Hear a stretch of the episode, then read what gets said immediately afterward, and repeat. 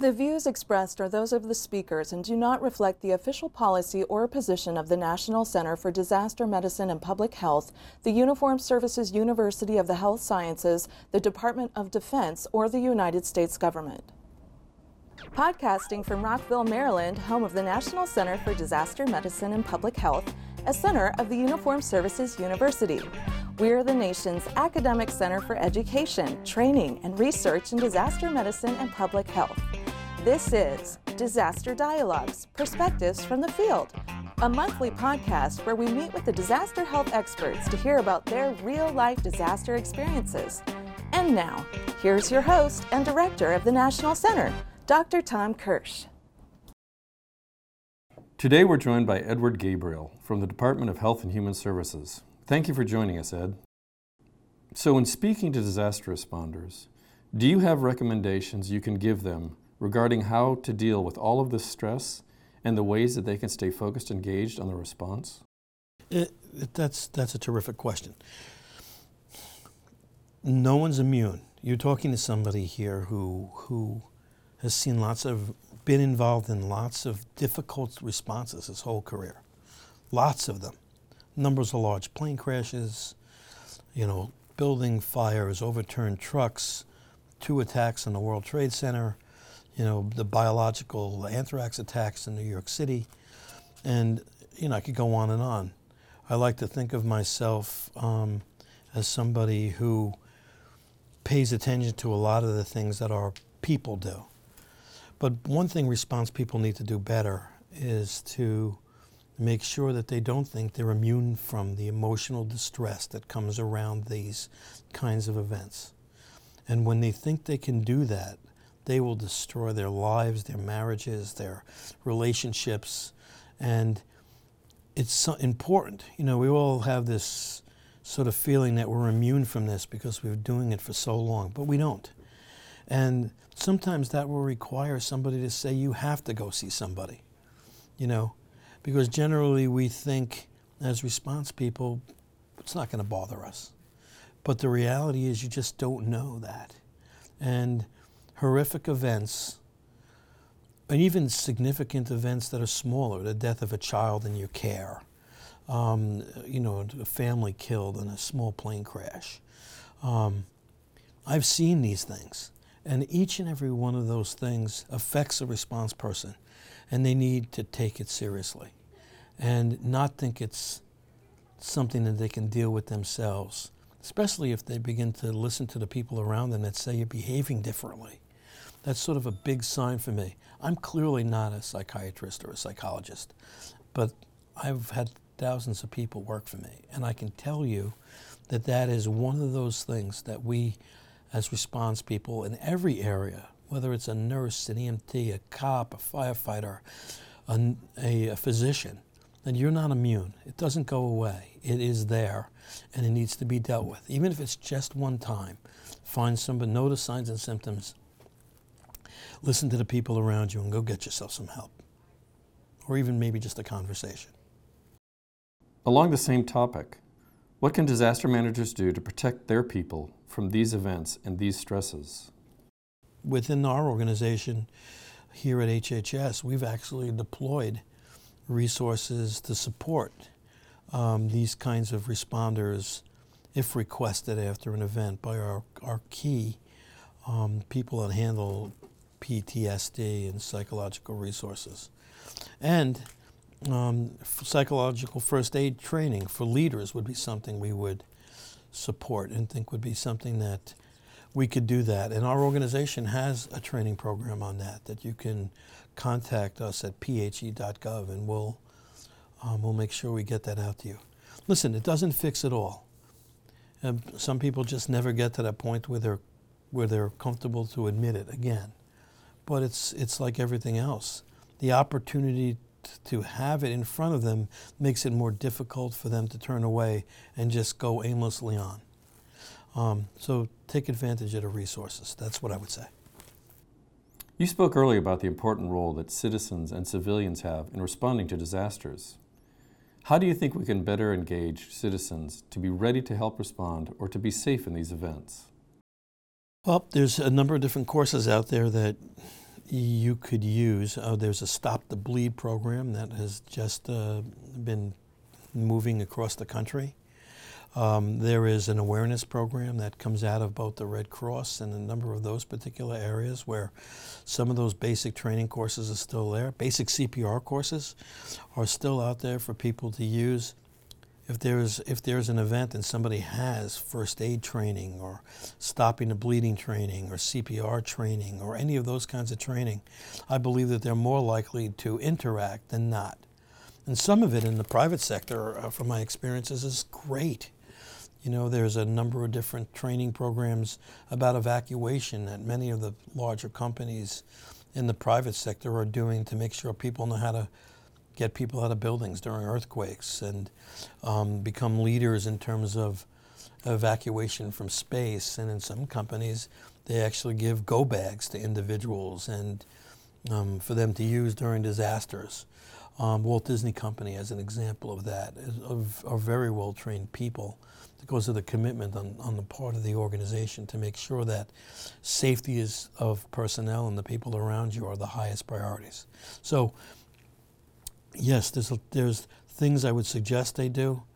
In the end, people are going to people are going to come and help, and that is really that is really what I've seen in my career. In every event ever, they're going to come and help. This podcast is for disaster responders and disaster managers. Tell us what you think would be the primary lesson that you've learned that you would like to impart. That's an easy question. I'll just give you my personal feedback on that. If you're an emergency manager or an emergency response person, and I include everybody, including hospitals, uh, in that group, you need to, you need to talk to each other. You need to be inclusive around your planning.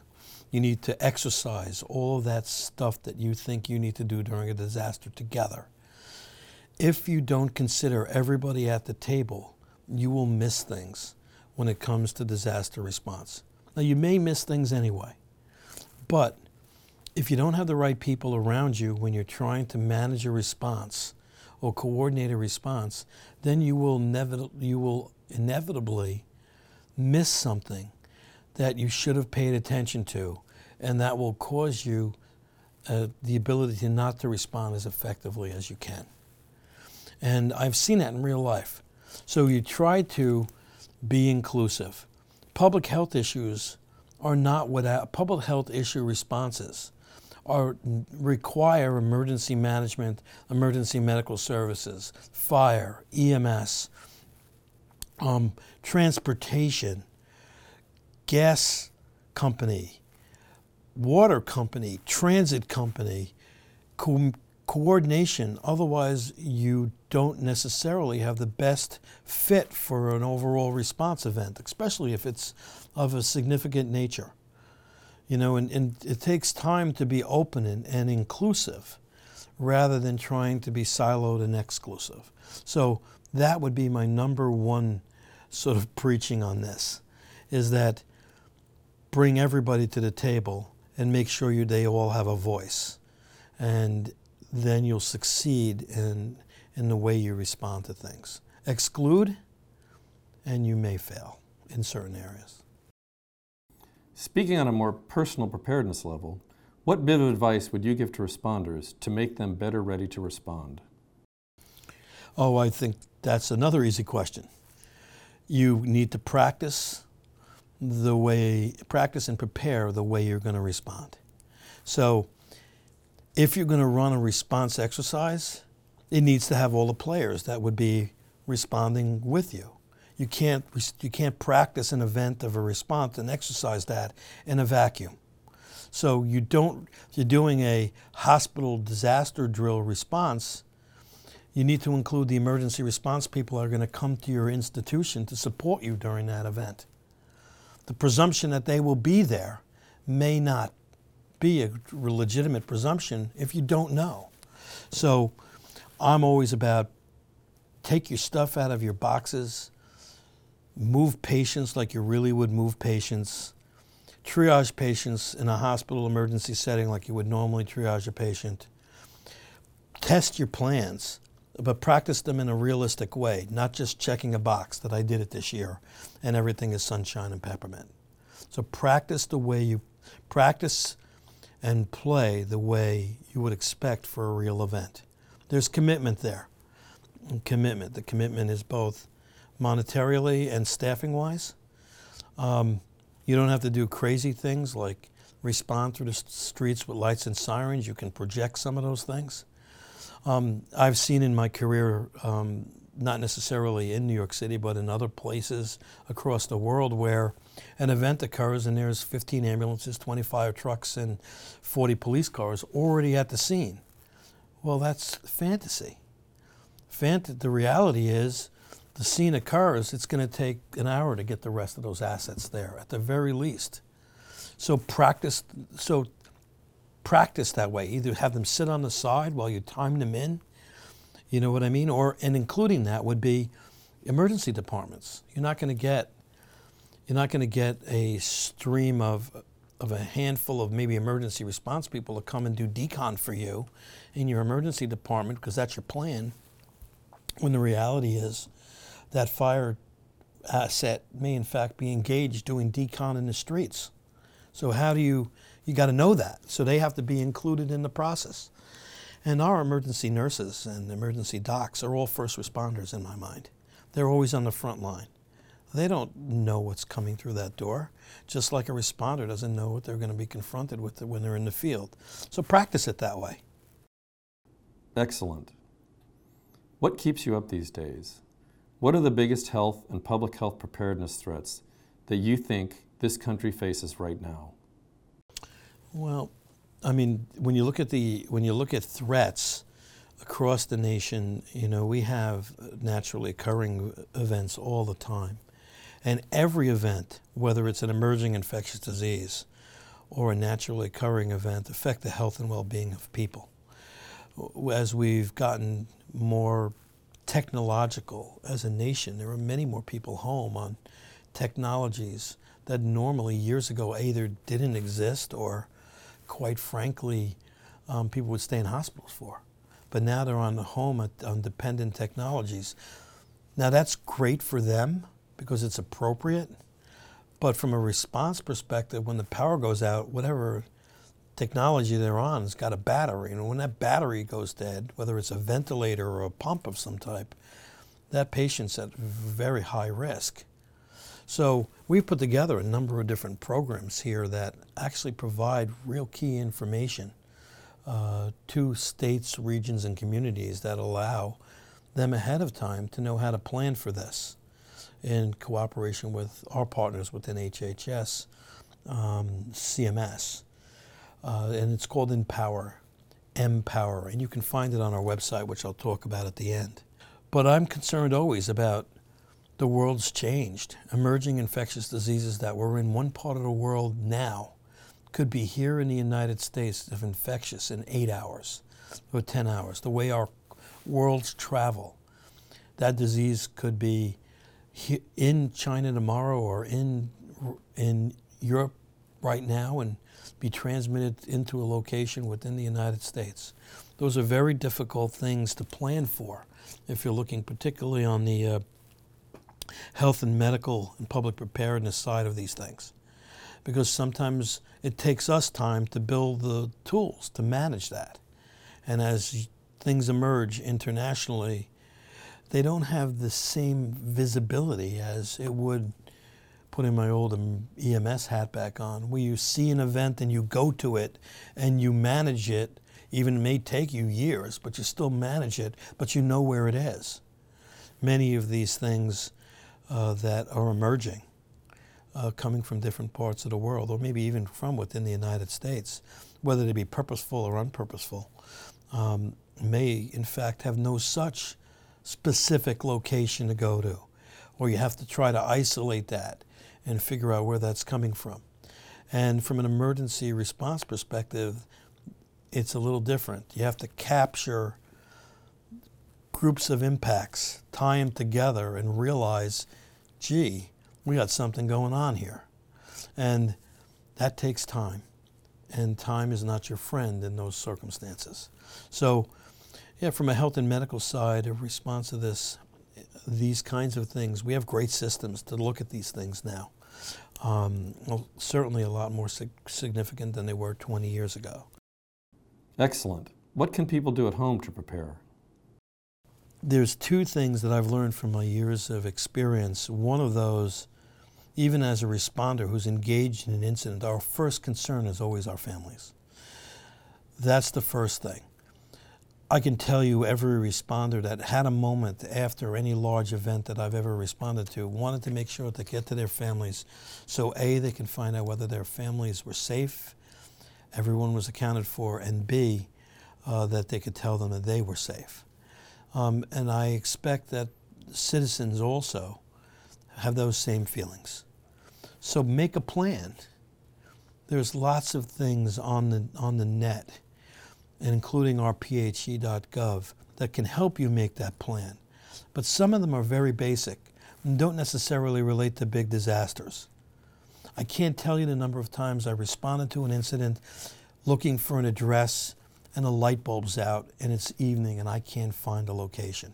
Those extra minutes make a huge difference. Have a plan on where you're going to call each other from. You know, phone systems go down However, if you pick an outside number or even an 800 number with a tape on it, where you can somebody can leave a message that says we're all okay, do that. Medically, if you take medicines, get your docs to give you a little bit of a supply that you keep. I always do in my bag, whatever medicines I know I may need. Now, I may not necessarily be thinking I'll be caught up in a disaster. It may be a weather related incident and I can't get home for two days.